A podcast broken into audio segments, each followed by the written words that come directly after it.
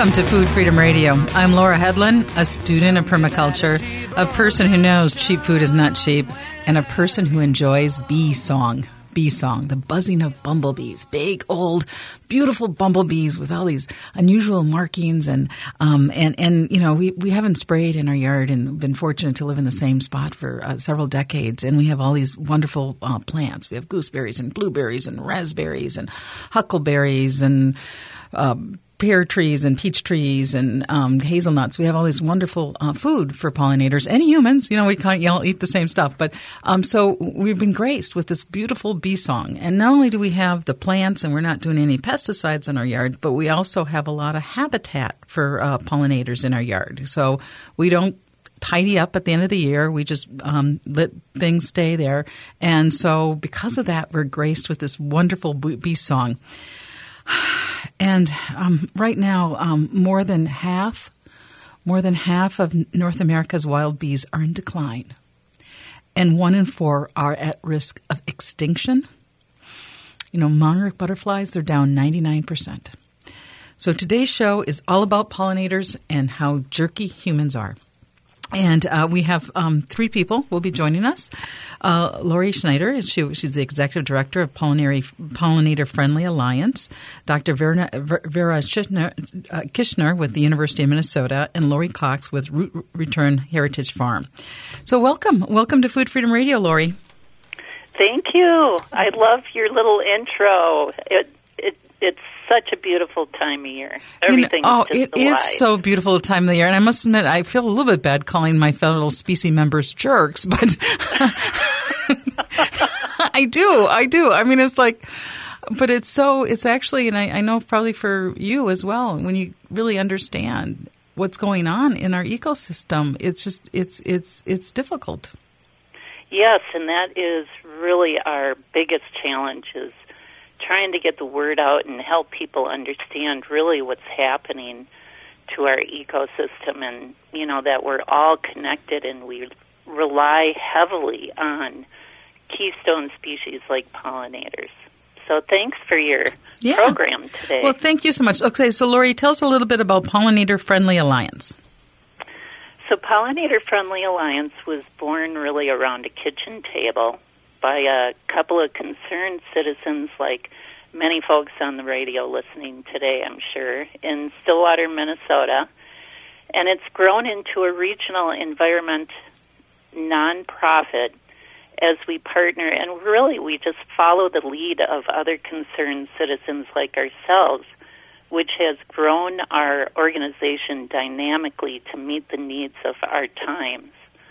So we partner with educators, naturalists, scientists, farmers, and other conservation groups to get the biggest and most impactful work done that we can during these critical times. And one thing you sent me this week was um, information about a new major study. So you want to briefly, and we'll talk more about that study later on with um, uh, with Dr. Vera. But tell us briefly about that study.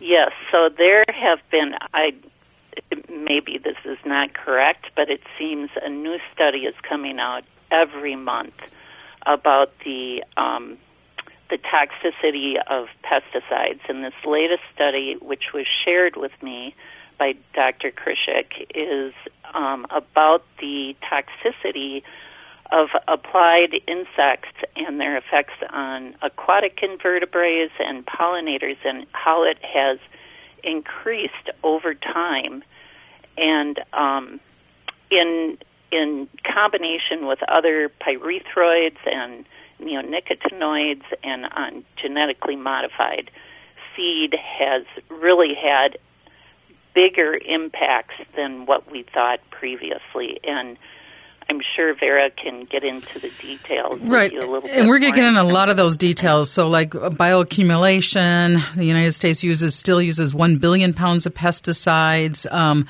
our bodies ha- still have DDT. 85% of us still carry DDT in our bodies, even though that has not been used for decades. Um, and the um, American Bird Conservation reports that just one seed treated with a nicotinoid can kill a songbird. Yes, that's right. And the, these seeds, the pesticide coated seeds, really should be regulated as a pesticide, pesticide so that you know things like storing them in, improperly or leaving piles of them out in the fields because they had too much seed so they you know they just leave it there and the birds eat it the deer eat it. And of course we just had a study done by the DNR in Minnesota which revealed that um, most of the deer um, spleens were full of neonicotinoids. So, you know, this is not a good situation. And we're going to be going into more of that more later on. But okay, so pollinator friendly alliance. How could humans be friendly to pollinators? well, you know, there are a lot of things that we can do. Um, the biggest impacts on pollinators and um, you know, this could really be applied to other animals as well, is pesticide use and the loss of biodiversity.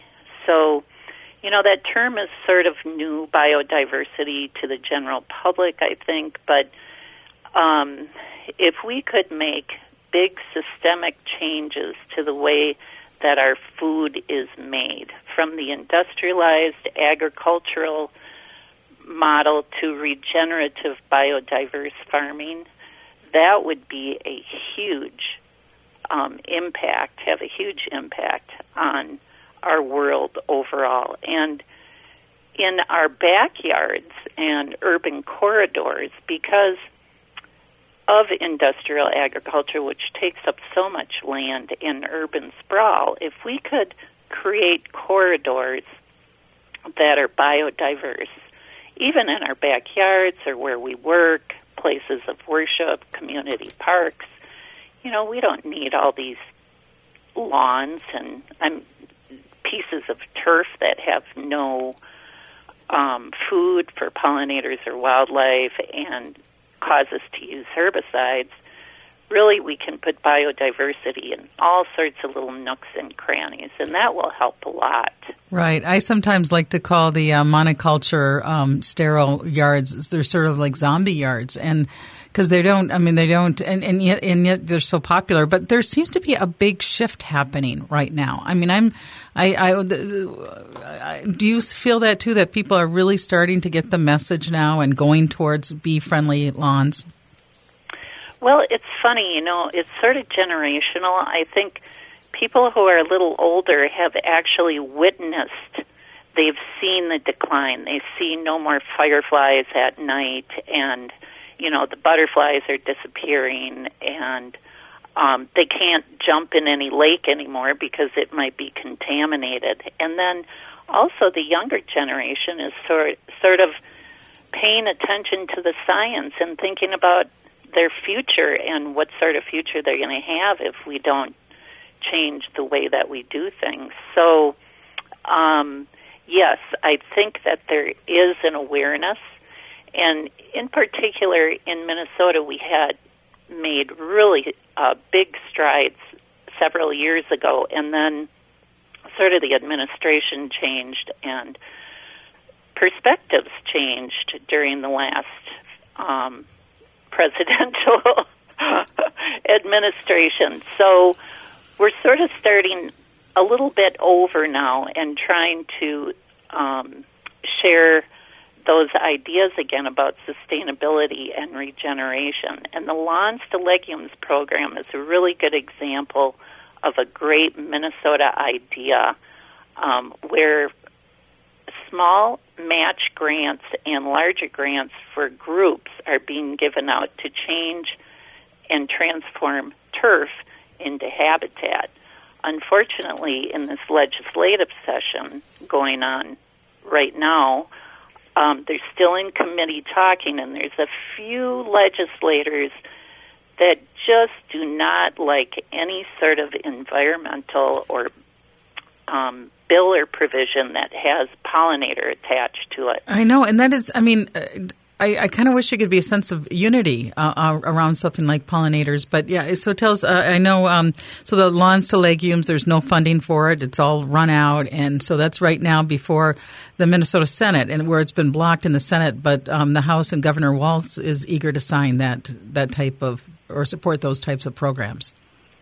Well, that's to be seen, but Oh, okay. um, yeah, we're not sure what the governor will do, and the um, main opponent is one senator, Bill Ingebrigtsen, who has been trying to block all of this um, legislation for the environment. So, um, so far, it's all still in there. It's all in play, except for the ban on chlorpyrifos, which is a very awful pesticide which kills pollinators and also is a uh, nerve disruptor to humans. So it's unusual that this pesticide is even used anymore, but there is a um, national ban which most likely will go into effect. So fingers crossed on Fingers crossed. I mean, I see a bald eagle. We saved that. Um, uh, we banned DDT, so I really hope we can um, increase our awareness. And so, Lori, uh, tell people where they can read about your, go to your website. There's just a ton of information out there. Yes, so we are overhauling our website in response to what people really need to know. Um, and we get so many inquiry, inquiries. People are really curious and want to help. So it's pollinatorfriendly.org, um, and there is one page with just webinars and videos, um, and another page with scientific information, and another page on Great, it's how to do very full. So I, you know, Yeah. I, I thank you so much, uh, Lori Schneider with Pollinator Friendly Alliance, and we're going to come back. We're going to talk about some of the latest research on uh, pesticides. Um, and you're listening to Food Freedom Radio on AM 950, the progressive voice of Minnesota. Thank you, Lori.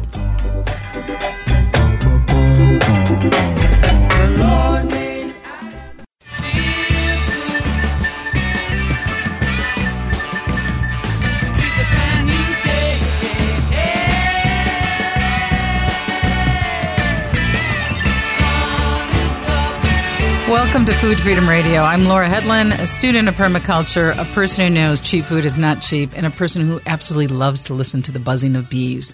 Um, and uh, but yet, right now, um, in more than half of North America's wild bees are in decline, and one in four face extinction. And joining us now is a leading researcher on pollinators, um, Dr. Vera Krishnev with the University of Minnesota. Welcome to Food Freedom Radio. Yeah, thanks for reaching out to me. Yeah, thank you so much. Tell us a little bit about your background.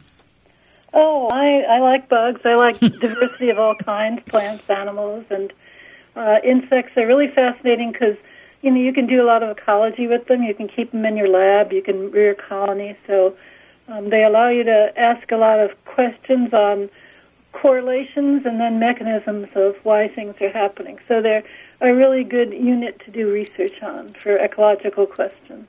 Awesome. And so, your personal background, you have a PhD in uh, entomology? Yeah, so yeah, so yes, I got a master's of vertebrate ecology. I worked on fish, and then I realized, wow, that's hard to go collect fish in a stream. Got to put waders on. You got to get the canoe off the car. Mm-hmm. How many times did I end up? I couldn't get the canoe back on the car. Mm-hmm. So bugs was a really good choice. I worked at the Smithsonian for about four years in the collection, so I, I truly love bugs. Yeah, I do too. I love bugs. And what do you? I mean, sometimes people are like, "Oh, bugs, yuck." What What do you think when people, especially even kids, are almost taught that? And um, it's kind of sad. Yeah, it is very sad. It is very sad. I just, uh, just like we're trying to accept diversity in people, I think people should accept, you know, insects. There's, they're not dirty. They clean their antennae. They clean their bodies. Even insects that eat poop, they clean themselves. I mean, so they, you know, they do a lot of grooming behaviors. They have social behaviors. They're, you know, I hate to tell you this, but they have a lot of behaviors that we have that we don't realize um, lots of organisms have very similar behaviors to us. People don't want to hear that. They kind of like Well, the in- in- that we're in charge, and I think we all evolved. So, but And- that is going off target here. No, actually, I think it. I think it as. I I don't know if it is going off target because I think we all need a place to belong, and we all belong to this earth just as we are, and we all have a place. And pollinators and bees have a place. Every and insect has a place because without, you know, without herbivores that let's eat your tomato leaves, what would a bird eat? So the whole thing is a very complex food chain, food web of interacting needs. And so uh, I think historically it's just if you grew up in a family where people thought bugs are ugly, you think they're ugly. But, you know, I, I ask people to try to change the paradigm in their brain and accept that without insects we're in a heap of trouble. Mm-hmm. And what's going on with insects on the planet right now? Well, everybody all around the world, there are scientists are going out there. The first study came from Germany about six years ago, and it was just a nature preserve, and they actually just went out and grabbed insects in nets and weighed them. A very simple method, you know.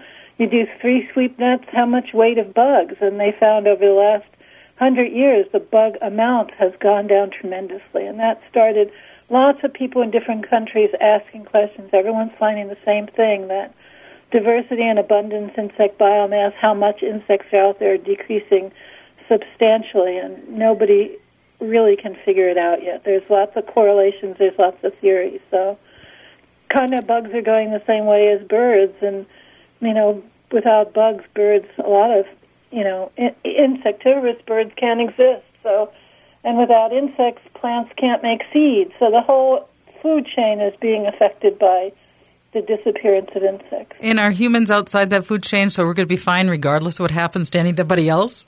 I think humans would like to think that, but no. I mean, you know, you see these apocalyptic movies. I watch them as a scientist, and the last one I saw, everybody was just eating wheat because nothing else. They couldn't produce anything else. I was like the last crop on earth. And so, you know, if you get rid of the pollinators, you lose all your fruit trees, squash, a lot of your vegetables that need pollinators. So, you know, we may survive on a very limited diet for a while, but the more you mess up the food chain, the more interconnecting balances, the checks and balances, I think things keep things from getting out of control or disrupted and things then just start going out of control. So that's where we've gotten with these monocultures of crops. You just plant one crop, you know, you don't keep soil fertility up with organic practices, and before you know it, you're just doing more and more spraying, which brings up two recent articles we wanted to talk about. Mm-hmm. Yeah, so these two articles, one came out in 2019, and bunch of American scientists. The first author's name is Bartholomew, and then the other authors are um, Susan Kegley's on it, who's a toxicologist, Pierre Mineau, who's a toxicologist from Canada, Rosemary Radmont, and Cl- uh, Clender Klein, all toxicologists, and or the last people work for the Friends of the Earth. So they went out there, and the, so this is 2009, published in One. And the bottom line is they went out and they were trying to see if it's true what people are saying, scientists in the USDA, that you know we've made a lot of progress in reducing pesticide risk. And their conclusion was no, we haven't. That we've gotten rid of pesticides that people perceived as really bad for the environment, like DDT, the chlorinated hydrocarbons, and um, things like chlorpyrifos, which is in the news. Most of the organophosphates disappeared. But believe it or not, organophosphates were not toxic to bees. DDT was not toxic to bees. And so those classes of chemicals were replaced by neonicotinoids and by um, pyrethroids, which are very toxic to bees. So then, just this month, another paper came out, um, a lot more detail, breaking it up. There's a supple- it's only three pages long in Science Magazine, which is, you know, one of our best magazines uh, for the scientific community. But if you go to the supplements, there's 35 pages of supplements, which is astronomical. And so what they took it was the next level. They broke it up into different taxonomic groups of animals, uh, insects, birds, mammals, and asked similar questions about is it true that the toxicity of chemicals that we use for agriculture is decreasing? And they came to the same answer as the 2019 Bartholomew's paper that no, it is not true, that we're using more toxic compounds, and even on GMO crops where we're supposed to use less pesticides, we're using more pesticides. Right, and so that was a 25 year study. That's a landmark study that just came out. And, and again, the promise of GMOs was hey, we're going to do this GMOs and then we won't use any chemicals, so ultimately it would be good for the environment. But that's not the factual that happened, right? That's what this 25 year study is pointing it's, to. It's, I, I, it's, they, they looked at the data over 25 years. The data was over 25 years. Okay. And the first paper, the Bartholomew's paper, also looked at the data over a huge span. So they it, they've been getting the data that was published for 25 years, and they compiled it. And so, um, what they have come to these conclusions is because the chemicals that are used, the neonics and pyrethroids, are more toxic at a much lower dose. For instance, the neonics are toxic at a 0.004 uh, micrograms per bee. 0.004 micrograms per bee. You can't see it. It is that little. Yeah, so we're going to need to break a break. We'll be right back. But yeah, the American Bird Conservation Group um, reports that a single seed treated with neonics can kill a songbird, and we're using one billion pounds of this stuff today. You're listening to Food Freedom Radio on AM 950, the progressive voice of Minnesota. Bend down low.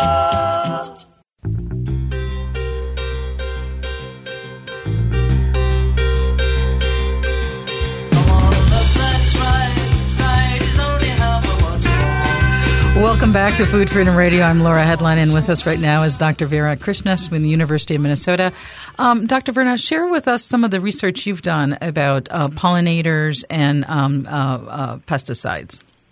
Yeah, so uh, our lab has been really lucky. We've gotten grants from the Minnesota legislature to look at issues with pollinators in terms of what pesticides can you use, what pesticides are more toxic. You know, we need pesticides to make food. There's no question about it. The EPA has been working very hard on developing pesticides that are compatible with bees and other good bugs that control pests. So everyone is kind of on the same team working in the same direction. And so we were just out there trying to get some numbers because without numbers you can't evaluate things. So we were trying to look at what levels of neonicotinoids affect bees at the sublethal um, what affects behavior so that they're still alive but they're not functioning properly.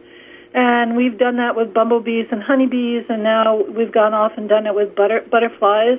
And we just submitted a very good review paper uh, with our data looking at um, these measures of toxicity to try to sort out um, if pesticides in the environment can be hurting um, bees and butterflies. You know, the data is a lot of people do these correlative studies where they see a decline in insectivorous birds or butterflies or native bees, and they find pesticide use is increasing due to you know data from like the two previous studies we talked about, and they come to the conclusion the mechanism, the effect is from pesticides. Well, then you need scientists to do the experimental studies to actually show that's true. So that's what we've been working on. And do you have some definitive um, indicators that uh, humans' use of uh, chemicals um, harms um, other life forms? You know, it would be odd if they didn't, because insecticides kill insects. Bees, butterflies are just another insect. And so there's a lot of attempt to keep the insecticides within the ag field, to not have it drift out on water or air. And, you know, so when you come up with some data that maybe there is some drift, people are very proactive trying to stop it. Last year there was dicamba drift uh, from a herbicide, and the Department of Ag here in Minnesota came up with limitations of when you could use dicamba. It volatilizes when the air gets warm in June, so you have to use it on fields before June. So that's one way of trying to keep a pesticide in its spot. So it would be odd if you did research on pesticides and you didn't find it killed bees we're just trying to sort out at what level and do insects bump into that level in the field.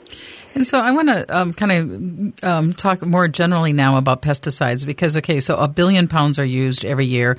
More than 17,000 different pesticide products are on the market, and they really haven't been tested for safety, those 17,000. Would you agree with that statement? No, not at all. That's okay. not true at all. Okay. The EPA has a huge uh, standard test that they do with everything that's registered, the active ingredient, and then the compounds itself. That they go through rigorous testing. So um, I would disagree with that. It is comes really down to your definition of the tests that are done and how that meaning then um, can be applied to what is going on in the field. A lot of times these tests are very simple. They only look at one compound. So the Food Quality Protection Act of 1996 said that we had to start looking at pesticide risk assessment for multiple compounds. Then we had to look at the dose for young children as well as adults. Traditionally, the toxicity was looked at only for 160 pound males. So now the Food Quality Protection Act has some parts of it that are all about all the pesticides being re-registered and evaluated in different ways. So, you know, all Yeah. these different agencies are working really hard to try to control the use of pesticides to make sure they're at safe levels. But, you know, when things go on in the environment and then we get um, events that people then can correlate to pesticide use, then we start to realize, okay, maybe we have to have more limits on their use. So, you know, the problem is once you went from small scale farms, more organic, sustainable farms, to these bigger corporate farms which rely on more pesticides, rely on GMOs, pesticides use goes up, and unless you have good management to keep it in the field, it moves off the field. So we have very large population. We need a lot of food. We have to produce agriculture. So, you know, there's a balance here. So I would love to say, oh yeah, somebody out there is doing something wrong, and that's the problem. Mm-hmm. But the regulatory system has worked very hard to try to figure this out and make it work. But you know, science works. It's an iterative process. You do X, Y, and Z. You go out and look how it happens, and then you get exceptions, and you go back and you try to fix it. So uh, Yeah. it's just that uh, as long as you have all these pesticides registered and they're used for food production, we need the food. You're going to have issues. So Yeah, and I, I mean, I agree. But okay, so this, so there's 17,000 pesticides. And actually, what I meant to say is that, you know, there's really not good understanding of how these multiple chemicals interact in our body and interact in our ecosystem. There are a lot of there's a whole field of toxicology that looks at this, and people like myself and other people look at it for certain target insects. So people are trying to sort this out. Um, you know, the European system they banned neonicotinoids um, a couple years ago now because they have a different regulatory system, scale EFSA, the European Food Safety Authority, and they give research to their scientists. Scientists in different countries work on the same problems. They produce papers. The papers are approved, put on a website. The European Union representatives get together, and the process is very smooth. We have a different process here for evaluating, going from EPA generated data to risk assessment data to complaints of what's going on and then trying to change what's available. So our process is a little different and a little more complex. So the European Union has been faster in, you know, reducing some of those pesticides that are available. So, you know, on corn or soybeans here in Minnesota, there's, I don't want people to think there's 17,000 pesticides. There's probably 20 that are used in everything from urban backyards to controlling termites. So it really comes down to about 20 active ingredients, and then a couple of those are mixed together, but there really um, aren't that many different pesticides out there that are used anymore. But there are probably, if you look at all the people for, you know, agriculture versus box stores that supply things to consumers, there's a prob- probably a, a lot of companies that use these active ingredients and make different products, which probably is how you get up to 17 Well, yeah, and so and then, but then it's also that uh, issue of bioaccumulation. So we're all exposed to this, and uh, there's been a lot of research about how um, these pesticides are I- impacting the health of children. Yeah, so bioaccumulation, we figured that one out with DDT. It bioaccumulated in fat, and so when, let's say, a daphnia, a little water flea, was eaten by a bluegill, and then a um, bass ate it, and then a eagle ate it, the chemicals went up the food chain, and so that was bioaccumulation and biomagnification. And so by the time you got to the birds, the DDT and its metabolite DDE prevented the eggshell from forming. And so the eggs would crack and there'd be no recruitment of new juveniles. So yes, it's true. It's not true of every chemical out there. So the EPA has gotten wise. They now look at uh, how compounds can be um, de- degraded by light, by microbe- microbes in the soil, by water, three major methods. So they try to register pesticides that degrade, that don't bioaccumulate. I'd say people learn their lessons from DDT. However, the neonicotinoids, and this is why they were banned in Europe, they do hang around for a long time. If they're in the soil and there's no UVB light, they're not biodegraded. If you spray it on the surface of the soybean, it is biodegraded. And so they tend to hang around, and once they're more than an inch into the water column, they can be there in the soil and the water for a long time. So the neonicotinoids are the one group that has that issue right now. Um, and so, um, and then other thing I want to get into is aging because as we get older, we're exposed to more of these. So there may be connections between the uh, amount of the billion pounds of pesticides that are used every year and Parkinson's and Alzheimer's. Um, those can be linked. They can cause human problems as we age. Yeah, well, there's a lot of da- a lot of people out there who are trying to figure that out. Um, it is true that uh, there was a compound, and it was an organically registered compound called rotenone and it was in the bark of a tree in in South America, and um, they used it in surveys for fish. You threw it on the water, killed all the fish. You could figure out what fish you used to have in that stream. Well, that was linked to Parkinson's, and that has been banned, and it's not around anymore. But that was an organic product, believe it or not. But there are um, a lot of research trying to sort out what chemicals are linked. So you hear a lot in the news about chlorpyrifos now, this organophosphate mm-hmm. that was supposed to be taken off the market two or three years ago. And there's some good data there about it affecting uh, lungs and also affecting children. So people are trying very hard to get this data. It's just very difficult with humans to, you know, get these studies to get good correlations. But people are trying to sort that out. I know we all think this is true, but the scientists are trying to sort that out. And it is a complex, long process. We're down to about our last minute. Is there anything else you'd like to say? Well, I think, you know, for me, I want to say to those consumers who have choices of using pesticides in their backyard, there's one thing that we all need food, and by creating monocultures, we rely on pesticides. So that may have not been a good idea, but that's what we're stuck with.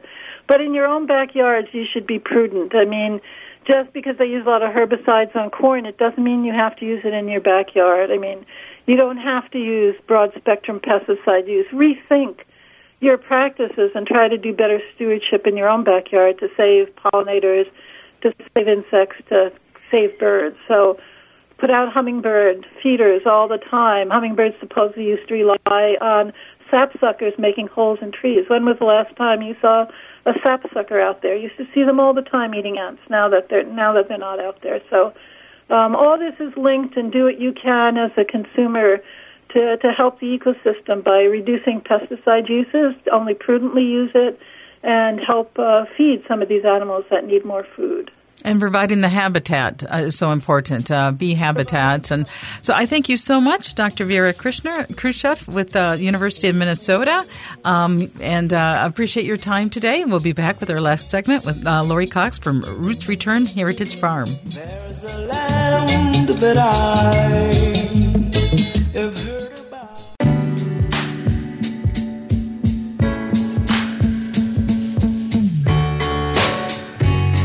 Welcome back to Food Freedom Radio. I'm Laura Hedlund, a student of permaculture, a person who knows cheap food is not uh, cheap, and a person who loves to listen to bee song.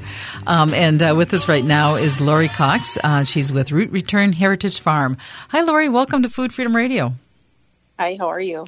I'm fine. So, uh, do you like to listen to bees too? You know, um, it's not hard for us to listen to bees out here. We've got quite a few different areas I can walk around our farm and especially in the springtime. It's one of the best sounds. Yeah. So tell us about a Roots Return, our heritage farm. Sure. We live on 16 acres here. We don't farm anymore, but four possibly at a time. We're diversified and small. So we have uh, fruit, vegetable, and herb. Um, I've definitely gone towards the fruits in the uh, more recent past in the last six years because they've matured. So um, obviously many of our fruits do need the pollinators and obviously do better with the pollinators, but other things um, that are more deciduous and you know come from seed, things like squash and pumpkins and things that people really enjoy. Uh, we absolutely love uh, our abundance of pollinators out here. And um, so. Uh, yet a lot of people now say um, you can't farm unless you use chemicals. I mean, it's almost like we just, it's almost like we believe that we have to have these pesticides in order to produce food. Do you think that's a, an accurate conclusion? I think the um, problem actually comes from the disconnect of what kind of farming you're actually talking about. Um, our small diversified practices that are mainly manual labor, I think uh, people kind of forget about us sometimes, even though there's about 4,000 producers in the state of Minnesota per the census. Um, and my answer to your question is actually no. Um, we here have been uh, integrated pest management since day one. Uh, we are available for certification. We're not certified organic, um, that's our choice, but we certainly choose um, to make many more sustainable practices um, and choices. One uh, for the health of our soil, uh, for obviously our environment, and two, we just think it's the right thing to do, especially for customers, um, and to keep people coming back and interested, obviously, in what we do um, and how we grow. And we started the story, the show off today with the Pollinator Friendly Alliance, and you've been active with them as well. Correct. And so, what do you do with them? So, what we've really done over time, I think, is collaborate. Uh, I, I am a Minnesota native, but I was gone in the Pacific Northwest in the Seattle area for almost 12 years. I've been back here for six, and I did already know um, of Lori and, and their groups.